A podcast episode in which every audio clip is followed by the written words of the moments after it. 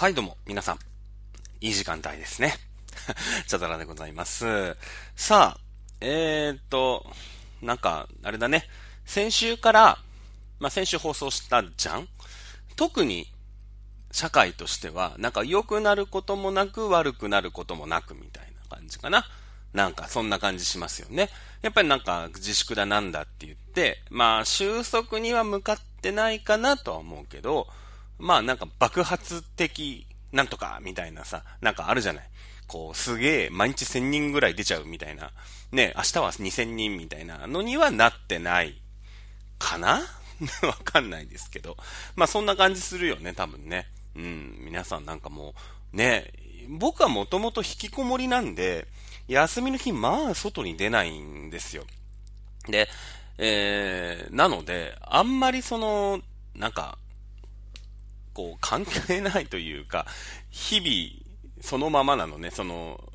休みのたんびにこう、どんどんどんどん外に出て、ああしろこうしろ。で、もちろん飲み行ったりとかはするんだけど、あの、そういうのはな、重い腰をやっと上げるみたいな感じで、基本なんか、ネットに依存症だから、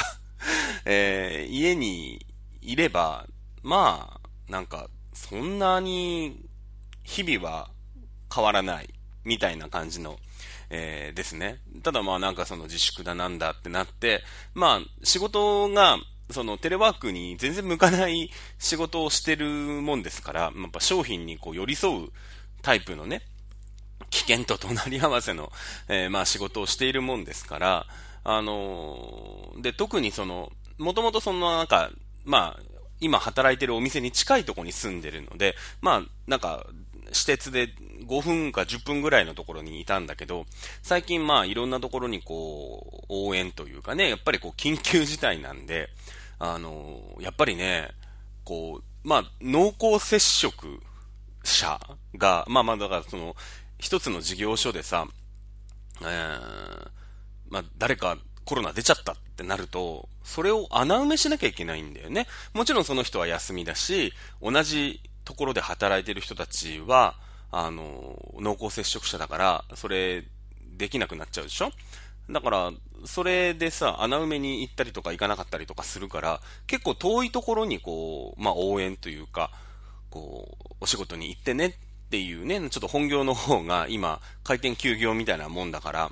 えー、に行ってたりすると、まあ電車によく乗るんですよ。危険を顧みずね。うん、まあ、ね、電車に1時間半も乗せるんだから、ね、危機管理どうなってるんだって気もしないでもないですよ。まあ、まあ別に仕事なんで行けって言われれば行くんですけど、ってなってくるとさ、あの、まあ、いい時間帯の、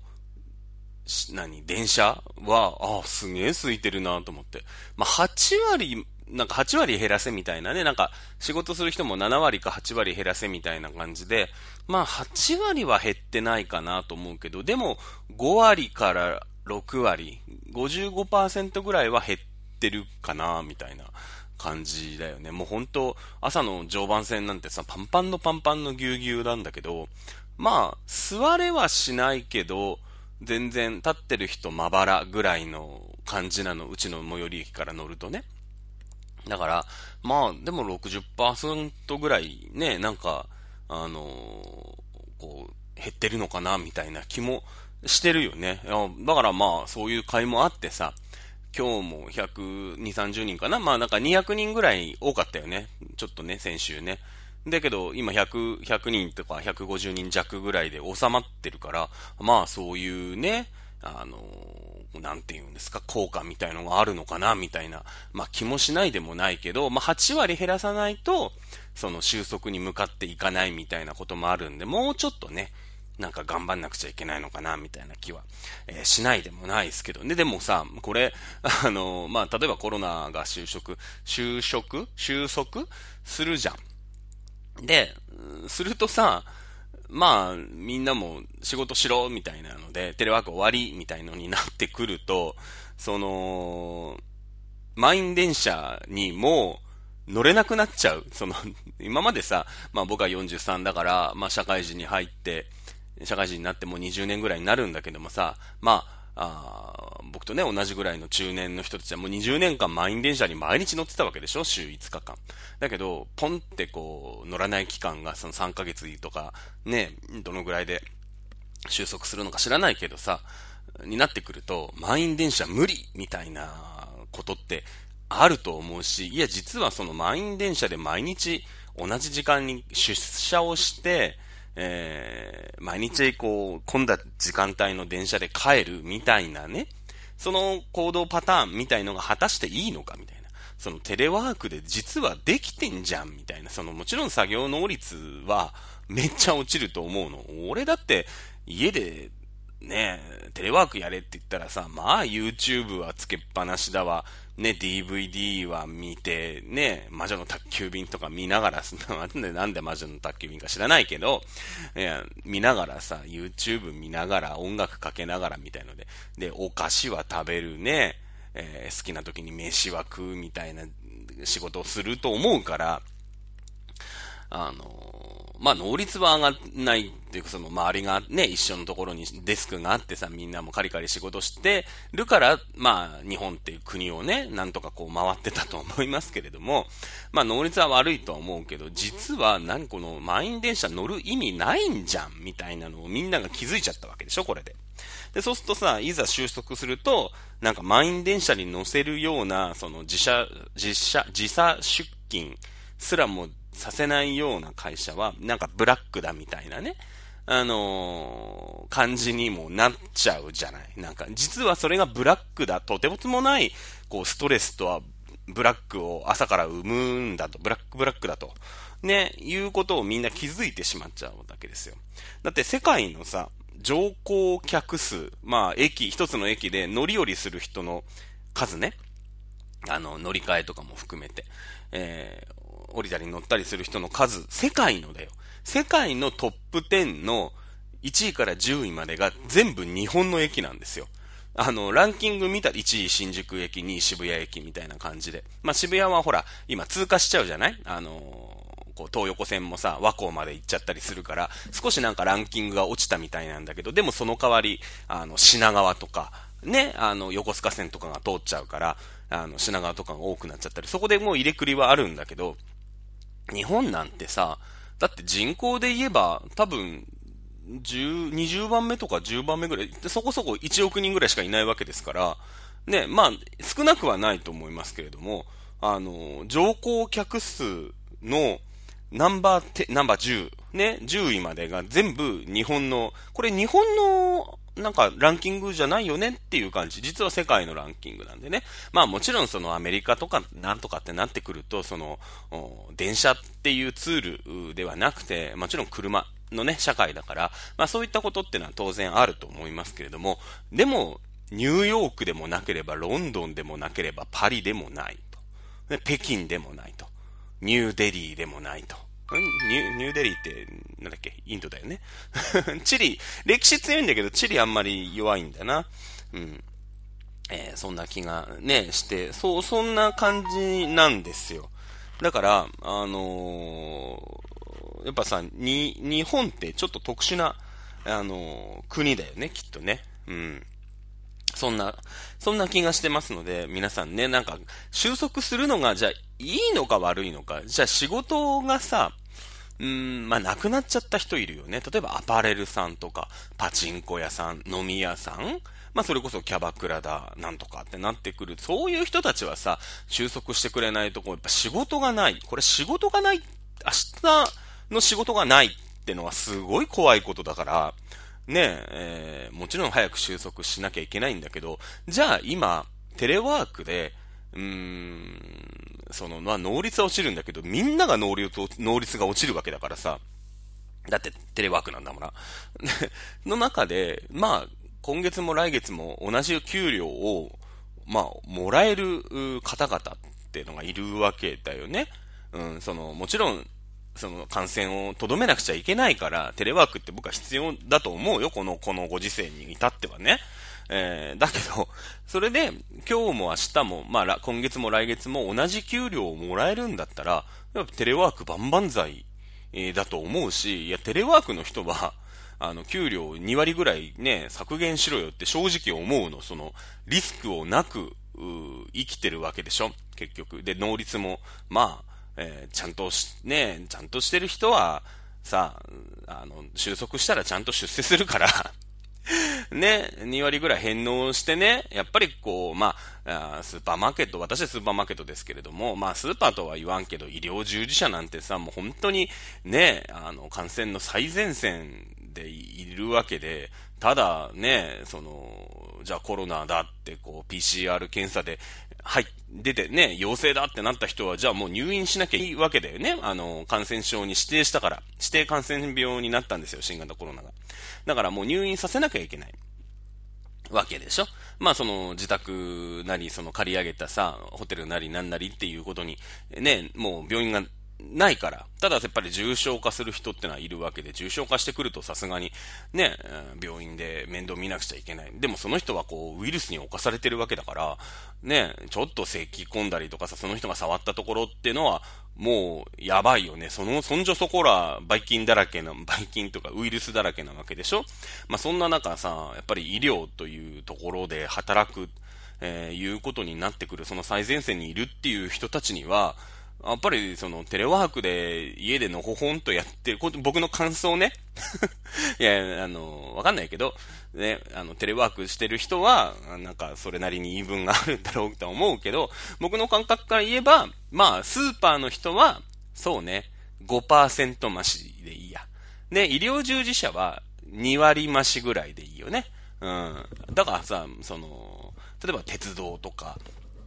そういう出社をしてね、えー、こう外に出ながら仕事をする人たちは、まあ10%から5%ぐらいの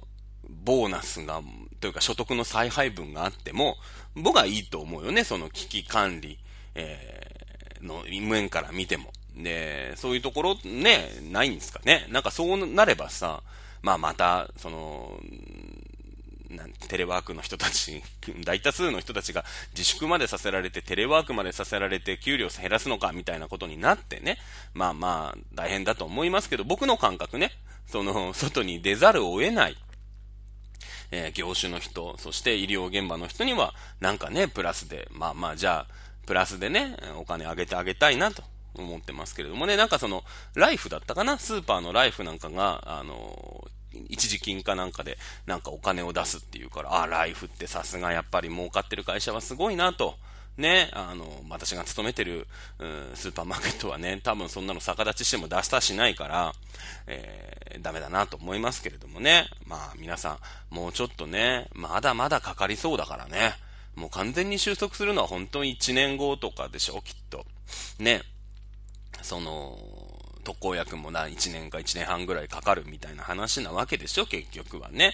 うん、なんかその、じゃあ中国でさ、なんか、その PCR の検査キットを、ができたから輸入しますなんて言ったら、その検査キットの綿棒が、あの、もう汚染されてて、で、それでさ、なんかもう、もうテロだよね。うん、まあ、基本的に僕は中国のやることっていうのは信用してない。まあ、うまく利用してやればいいと思ってるタイプの人間で、あんま大陸のことを、こう、大陸の人たちのことを、えー、信じないタイプの日本人なんだけれどもね。やっぱ中国に依存すると、やっぱそういうところで、その、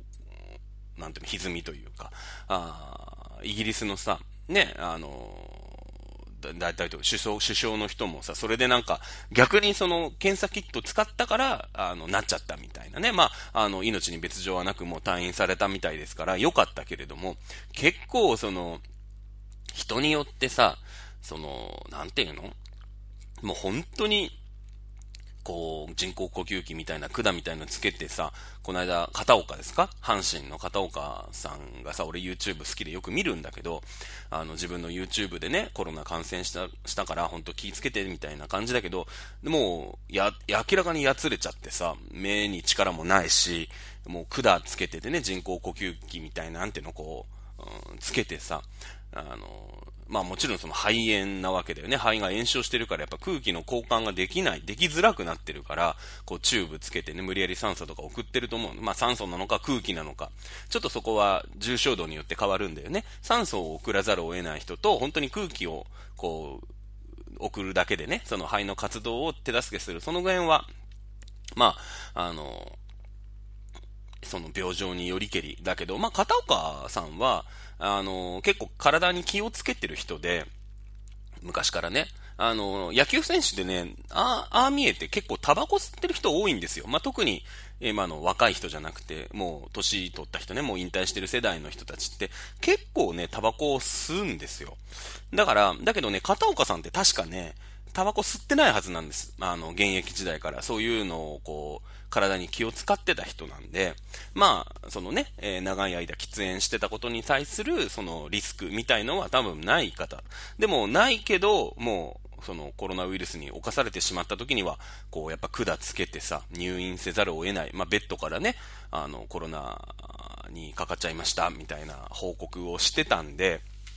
あの、僕もコメントしましたけれどもね。うん、まあ、そんな感じだからさ。ね、えー、どうなることやらみたいな気もしますよね。うん。まあ、えー、そんな感じで、まあ、どんな感じなんですけれども、えー、昨日私、ツイキャスとね、ショールームで、実は、何時間ぐらいやった ?5、6時間やってたかな？多分3時ぐらいに終わったんで、4、5時間ね、ずーっと喋ってたの。ね、同じようなこと、まあまあその、もっともっと下世話な話題から、こういうコロナの感じまでね、ずっと喋ってたんですよ。だからね、口がね、温まってるんだよね。一回喋ってるから。うん。ね。えー、そんな中で、ね、あの、メールよこせってね、ツイキャスで言ったら、あの、常連さんですね。えー、翔太くんからいただいております。ありがとうございます。えー、っと、チャドさん、こんばんは。はい、こんばんは。えー、今はチャドさんのキャスを聞きながら、家事をしながらお便りを書いています。あ、すごいね。家事しながら、こう、メールくれたんですね。ありがとうございます。そう、キャス昨日やってたんです。最近社会派番組のチャド本ですが、僕にとってはすごくありがたいです。ニュースを見ていても、大体のことはわかるけど、本質的なところまでは見えてない僕なので、チャドさんのわかりやすい解説には毎回、なるほどなぁと感心して聞いています。かっこ笑い。素晴らしいね。うん。えっ、ー、とね、まあ、何、まあ、突っ込みどころがあるとすると、えー、本質的なことを語ってるかどうかっていう問題は非常にあるよね。ただその、やっぱりニュースが語れないことっていうのはあるんですよ、結局。やっぱりニュースってさ、そのまあマスメディアってさっていうことになるんだけれども、こう、みんなに言うわけだよね。まあ、一種、じゃあ、テレビとかラジオっていうのが何、何で作られたものか。まあ、新しい技術っていうのは基本的には医療か軍事の世界。まあもちろんその医療ってのは生き死にに関わるわけでしょ。で、軍事っていうのはまあもちろん軍事も生き死にだし、まあ今はそんなに戦争っていうのがあんまりない世の中だけど、特にその国と国が戦争をしていた時代っていうのが、まあ相当くない過去にあったわけだよね。もちろん。えー、だって1940 5年かな？太平洋戦争が終わったのが。だから、まだたかだか7、80年前までは日本もバリバリ戦争してたわけだし、まあ日本、まだね、世界では今でも戦争してる国、えー、まあもちろんそのコロナ騒ぎでどうなのかっていう話もあるよね。軍隊なんてのは3密みたいなもんだからね。うん。ちょっとそこはわかんないんだけれども、あの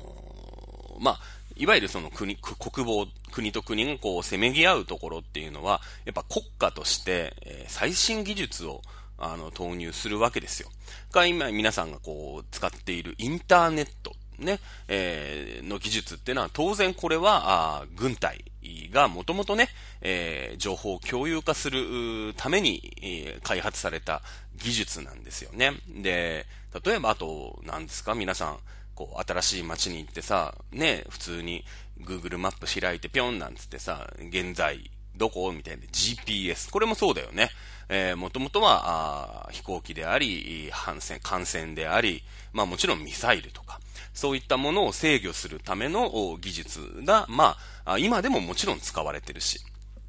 えー、それをまあ民間に、えー、技術を転用してね、あの、私たちが普通に、えー、僕みたいななんてことない一般人でも、スマホを片手にね、自分が、えー、地球上のどこにいるのか、ね、どっちを向いて、どの方向に動いているのか、なんていうのを、まあ、あ使わせてもらってる。これは本当はね、えー、ハワイ沖かなんかの、えー、戦艦とかでね、もう周り海ばっかり、ね、もう、近くにさ、コンビニとかさ、吉野家とかそういう目印もないようなところでどっち向いてるのかっていう技術だから、もともとは。ね。あの、軍事技術、まあなんですけれども、基本的に。で、えー、まあそういう技術がさ、まあまあいろいろあるわけなんだけれども、まあ、そのテレビとかラジオ、まあいわゆるマスメディアっていうのも同じ技術で、えー、もともとは、まあ、あ国家のね、えー、プロパガンダという、まあ、なんていうのかな、えー、まあ、わかりやすく言うと、その北朝鮮の、うん、テレビなんて今でもそのマスメディアとプロパガンダの間みたいなさ、ね、えー、大、えっ、ー、と、大東亜共栄圏の頃の大本営の発表みたいなもんで、その、偉大なる、ね、えー、なんだっけ、えー、キム・ジョンウン国家国家主席じゃなくて、あの人なんて言うんだっけ？初期、初期長じゃなくて、わかんない。な、な、とかはさ、なんか、ミサイルの、ね、えー、こう、発射場を見学され、えー、偉大なるなんとかかんとかで、ね、荒らせられましたみたいなのを、チョンドハンスグンハムニだみたいなこと、今適当なんですけど、やるわけでしょ？あのチマチョゴリ来たおばちゃん、ね、有名な方ですよね、あの人。で、そうするとさ、まあ、それしか情報がない。もちろん今は、ね、えー、インターネットとかで世界中の、まあ、いわゆるね、我々は情報が取れますから、じゃあ、それがね、なんか、こう、嘘を言っていたりとか、こう、国民を、え、洗脳しようみたいなので言ってても、まあ、一応裏が取れやすい。じゃないですか。ただ北朝鮮なんてのはもうインターネットなんてのは本当に一部の層しか使えなくしちゃってるわけですよ。ね。で、もうてに、一般人の人たちはあの放送しかしないから、聞かないわけだから、そうすると、あ、あの、我が北朝鮮っていうのはね、もう非常に最先端の国で、で、ミサイルもね、もうなんか、超すごくて で、あの、キム・ジョンってのがもうめっちゃすごいやつで、みたいなのをこう、すり込まれるわけですよ。まあ、それはもちろん、80年前に日本もやってて、本当はボロ、レイテ島の海戦でね、もうアホみたいにボロ負けしてるんだけど、いや、敵の戦艦を一隻落としたんですみたいなのをさ、まあこれが大本営、まあ、あなんて言うんですかね、戦争の、まあ、なんだろう、大きな事務局みたいな わかんない。まあ事務局みたいなもんでさ、大本営のね、発表、ね、戦艦一隻撃破みたいなのをやるんだけど、えー、そのその反対側ではぶっちゃけ、えー、戦艦5隻と空母1隻撃沈されてますみたいなのは言わないみたいなね。あの、そういった、まあことなんですよ。マスコミってのはそもそもその起こりがプロパガンダというね、その、まあ洗脳というか、先導というかね、そういったところから起きてるんで、まあ、で、ね、たかだか80年前までそうやってきてたわけでしょってなってくると、まあ、その人たちが、に出す情報、特にその政府系の、うん、情報なんていうのは、この情報は出した方がいい。この情報は出さないようにしようなんていうのが、まあ、よくそれは、あれだよね。あの、ドラマなんかでもさ、ですか。ね、相棒なんて見てると、実はなんか警察官がさ、その、拳銃を奪われた、なんとかさ、で、警察官が、その、人を殺したみたいなのは、その上の方のさ、刑事局長が止めるわけですよ。これはマスコミに言うな、みたいなね。うん、そういったことっていうのは、まあ、往々としてあるわけですよ。だから、その皆さんが、何ですかね、その、大体のことはわかるわけですよ。翔ちゃんじゃないけど、ニュースを見てても。じゃあ、このニュースが出たっていうことは、その後ろ側に何があるのかっていうのを常に考えてなくちゃいけないっていうことだよね。もうそればっかり考えてる、その 常に。で、この、この番組でずっとそれについて言ってるわけですよね。いや、ただそれは僕の、こう、憶測というか、まあ、大体こんなもんだろうなと思って喋ってますけれども、えー、いろんな立場の人たちがいてね、このニュースがどういう切り口で、えー、放送されているのか。あとはその、なんていうのかな。まあ、右と左ってよく言うんだけれども、あの、いわゆる政府の人たちに、えー、賛成するテレビ局と、うん、反対するテレビ局っていうのがあるんですよね、実は。まあそれは新聞の頃から、もちろんテレビの前はさ、ラジオであり、新聞でありというところで、まあ例えば日本、日本、日本テレビ、日テレなんていうのは、まあ読売新聞グループですからね。あの辺ですけれども、ね、えー、フジテレビは富士山系グループ、産経新聞ですよね。えー、あとテレビ朝日はもちろん朝日新聞ですよね。あの、テレ朝がやってるさ、甲子園ね、朝日新聞社がやってたりしますけれども、まあ、その辺もうまいこと見ていかなくちゃいけないよね。もちろんその、うーん、その母体がさ、どういう、こう、メディア、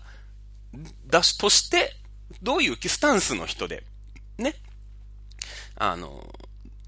会社が成り立ってるのかっていうのを、あの、よく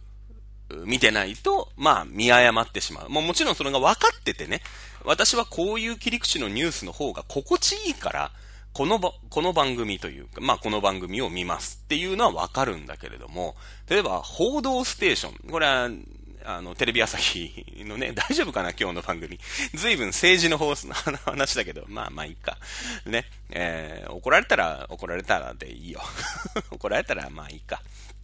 ね。あのー、報道ステーションがじゃあ、本当にえー、素晴らしいニュース番組なのかって、もちろんそりゃ、ね、あんなプライムタイムにニュースやるわけだからみんな見るんだけれども、そもそもテレビ朝日っていうのが、えー、まあ、左寄りの、まあ、政府に対して少しこう、うん、反対の意見を述べる。まあ、野党寄りのとでも言います、ああ、よ、や、ん野党だね。野党寄りの、あの報道機関であるということは、まず分かってなくちゃいけない。政府のことが本当に、いや、もちろん必要なんですよ。それがなかったから、あの、戦争にね、みんながこう、邁進していってしまった。あの、軍隊のやることは一番正しくて、日本の天皇が一番偉くて、みたいなのをみんなが思ってた時代があって、だから戦争が止められなかったわけだから、もちろん必要なことなんですけれども、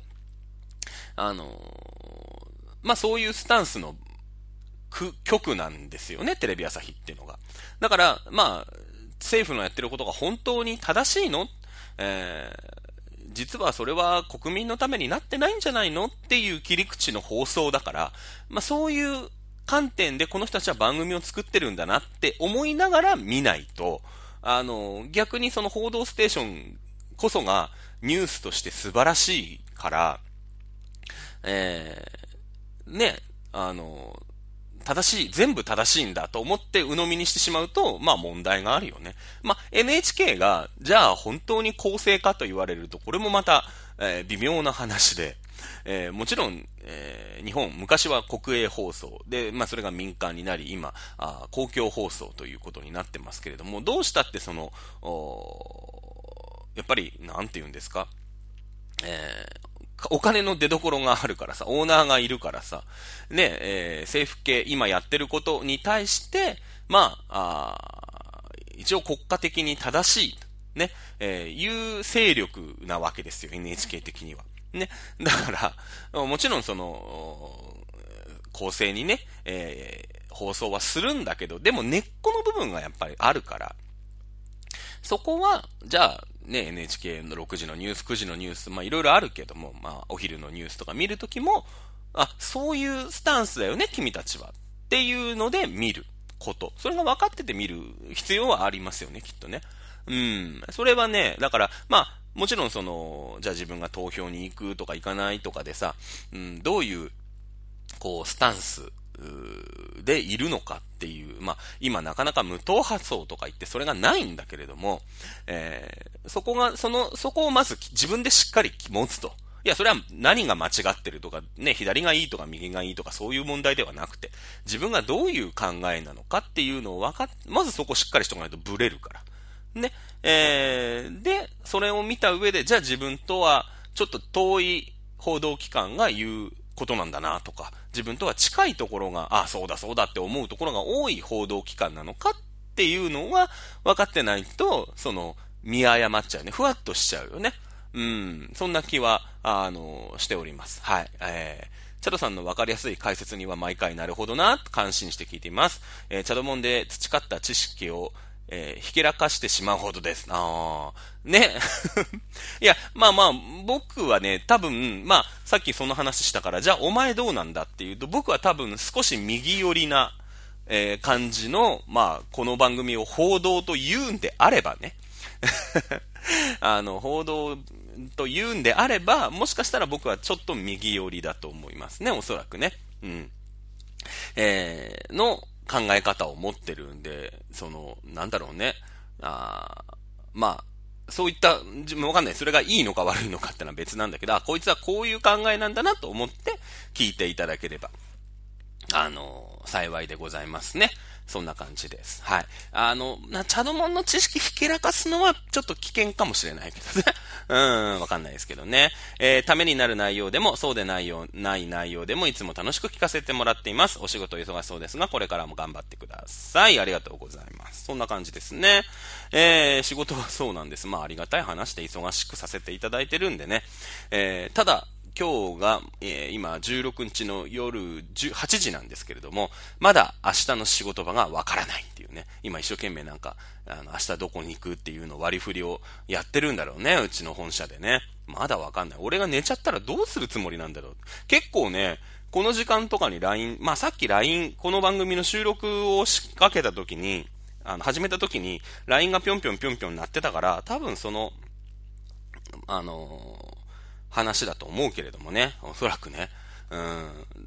まあ、まだんと、今んとこわかんない。結構ね、この時間にプロンってメール、メールっていうか LINE 一本来て、あの、あれなんですよ。明日で調べたら、明日もう6時の電車に乗らなきゃダメみたいな、そういうこともあるから、もし万が一昼、昼寝ってかさ、今日早寝しちゃったとかなって、まあ明日も普通に、まあ7時ぐらいに起きんのかな、みたいになったらもう全然間に合わないみたいなことってのもあるから、まあもちろんね、LINE を送った時間帯のやっぱ常識っていうのがあるから、あの、いやいやもう僕そんな時間に寝てたんで、今から起きて、起き、今起きたんで行きますけども、あの、LINE 送ったの遅すぎますよって、もう8、9時になったら僕寝ちゃうんで、ちょっと見てませんでしたっていうのは、まあ、もしそんなことがあったら僕は言い張ろうと思いますけれどもね。うん、今んとこね、そんな感じで毎日毎日、ね、やっぱどこが足りない、あそこが足りないってね、日々、やっぱ変わってくるわけですよ。で、それこそ、まあ、うん、そうだな。例えば今日、その緊急宣言、時代宣言が、まあ、1都6県だったんだけど、それを、全国にね、えー、拡大する。もう1都6県の人はさ、ずっとやってるから、まあまあ、明日も別に今日と変わらないんだけど、まあ、例えばそれ以外の人だよね。栃木ですか、群馬、あ茨城、この辺で言えば。ね、山梨、みたいなところはさ、ああ、いよいようちの県も緊急事態宣言なんだ、みたいなことに結局なってくるわけでしょで、そうするとその休業保障だなんだかんだみたいな話になると、うーん、ね、その、まあ、買いだめしようかな、みたいな、こう、需要になってくるんで、もしかしたら僕は明日、まあ、さすがに山梨だ静岡には行かないと思いますけれども、あのね、もし静岡に行くんだったら、まあ今日、うん、例えば平塚に住んでますよとかさ、そういう人たちがファーッと行きゃいいんで、僕はあの、常磐線沿いですから、多分行くなら茨城だよね。うん、あのー、鳥で、鳥でとかさ、龍ヶ崎とかさ、土浦とかに行くことがあるかもしれないよね。その辺はだから、明日のさ、その、動きというか、そういうのをどう見て、えー、じゃあここに行かせよう、みたいなことになるんじゃないかな、みたいな気もしないでもないですね。うん。さあ、そんな感じでございます。えー、っと、まあ、結構ね、まあ、もう30分喋ってんだ。すごいね。もうちょっと喋ろうかな。まあ、あのー、昨日もね、結構キャスで喋ったんだけれども、さっきもさ、その、いざ、コロナが収束して満員電車に乗らされると、それがまあブラック企業化するみたいな話、まあブラック企業として認定されてしまうみたいな話もしたんだけれども、あの、やっぱりね、えー、この、まあ、震災が起きて約10年、今年で10年目かな、えー、2011年ですから。で、なってくると、じゃあこっからそのコロナ復興っていうもの、まあ、えー、まだね、もちろん、えー、震災復興が終わったとも言えないし、うん、仮設住宅で住まわれてる方、あと、ね、えー、自分の自宅に帰れなくなっちゃった方、もちろん放射能関係のね、あれで、えー、帰れなくなっちゃった方もいるんで、それはあの、戦後、戦後じゃない、えー、3.11の復興が終わったってことは全然ないんだけれども、ただまあ、一般的に見れば一応10年でね、え、まあ、その復興というか、あそういったものっていうのも一つこう、うん、まあまあ、いい、な、うまいところまで収束したよねっていう感じでさ、まあ今回10年、えー、ぶりに結構そういうことになって、コロナのが来ちゃってさ、まあ、その、こまあどんだけあと1年なのか2年なのかで、収束するとコロナ復興に、まああと10年かけて取り組む、わけなんだけれども、まあそうなってくると、うん、あれだよね、あの、その、今、みんなが自粛をしてるから、その、やめたくてもやめられなかったサービスのリストラが始まるんですよ。これ昨日もちょっとキャスで言ったんだけど、あの、やっぱり日本って超便利。に生きてるわけよ。めっちゃ。ね。で、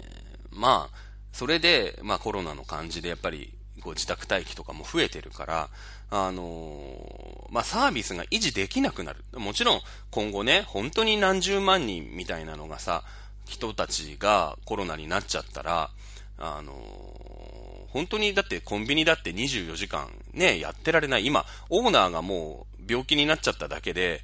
ね、だってオーナーの奥さんとかがもう濃厚接触者に当然なるわけじゃない。そうなってきたら、もうオーナー倒れたら、そのコンビニ、もう24時間開けてらんないよね。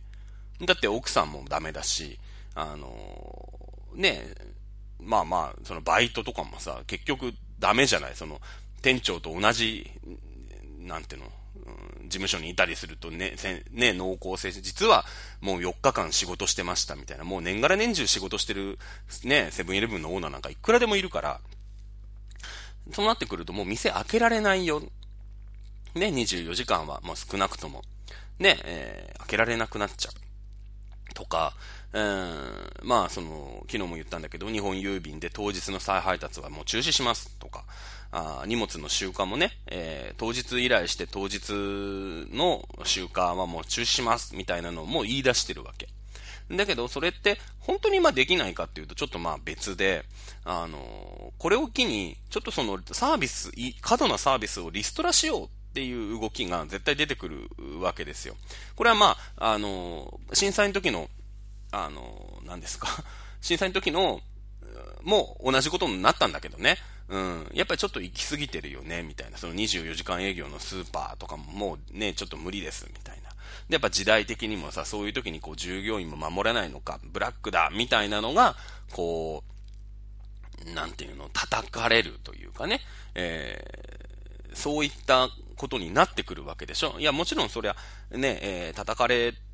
叩くことに対して私は何とも思わない、ね、叩く人にも叩くなりのあれがあるだろうけど、ただ、その、叩いた人はね、あの、失業率が、これで上がるんですよ。もちろんサービスがなくなるってことは、それに対する人がいなくなる。その、その、それのサービスを維持することによって、えー、生計を立ててた人っていうのが当然いるわけなんですね。日本ってのは不思議な国でやっぱ真面目だからみんな、勤勉だから、その、ちょっとストレスのかかる仕事でもみんなやっちゃうんですね。なので、で、そして、その、いかにそういう、うん、ストレスのかかるサービスを提供することが会社として、うん、まあ、是というかね、プラスだと。これはもうお客様のためなんです、みたいなことで、もうどんどんそういう、ね、24時間コンビニが開いてますよ。ね、いつ行ったってお弁当はある。まあね、たまにない時もあるけどさ。でも、コンビニに行って何にも食べるものが買えないなんてことはないじゃない。うどんか、パンか、ね、お弁当か、おにぎりか、なんかある。ね。えー、こんな国はね、なかなかないわけ。で、しかも、その東京のど真ん中、新宿だ、銀座だ、だったらわかる。まあ、ニューヨークだったら、夜中2時、3時でも、なんか買えるじゃない。それはわかるけど、あの、例えば、まあ、ここで名前を出すのはいいかともわかんないけど、やっぱ伊豆のど真ん中とかさ、釧路の先っちょとかでも、まあ、なんか買えるわけよ。24時間。こんな国はね、ない。はっきり言って。すごく便利というか、とても過度に便利になってきてるんですね。この20年ぐらいで。で、その、まあ、人によってはストレスのかかるような、うん、サービスで、まあ、生計を立てている、まあ、生計を立てざるを得ない人がめっちゃいるわけよ。で、あの、辞めたくても辞められない。ね、もちろんそれで食ってる人もいるわけだから。ね。で、そしてそのサービスが会社としてやっていこうってなるわけだから。で、そのサービスがやめちゃうと、よそがやってるから、そのお客取られちゃうしね。もちろん。ね、えー、なってくれば、その、過剰なサービスをリストラしたことによって、本当に職を失ってしまう。例えば、うん、24時間コンビニがなければ、じゃあ真夜中にお弁当を作る人がさ、いな、いらなくなるわけだよね。だってその、真夜中にさ、コンビニね、あの、反転来て、行くとさ、反転来なくてもいいんだけど、行くと、トラックの人たちが夜中搬入してるよね。で、もちろんコンビニで働いてる人たちだっているわけだし、ね、全国、だって5万店、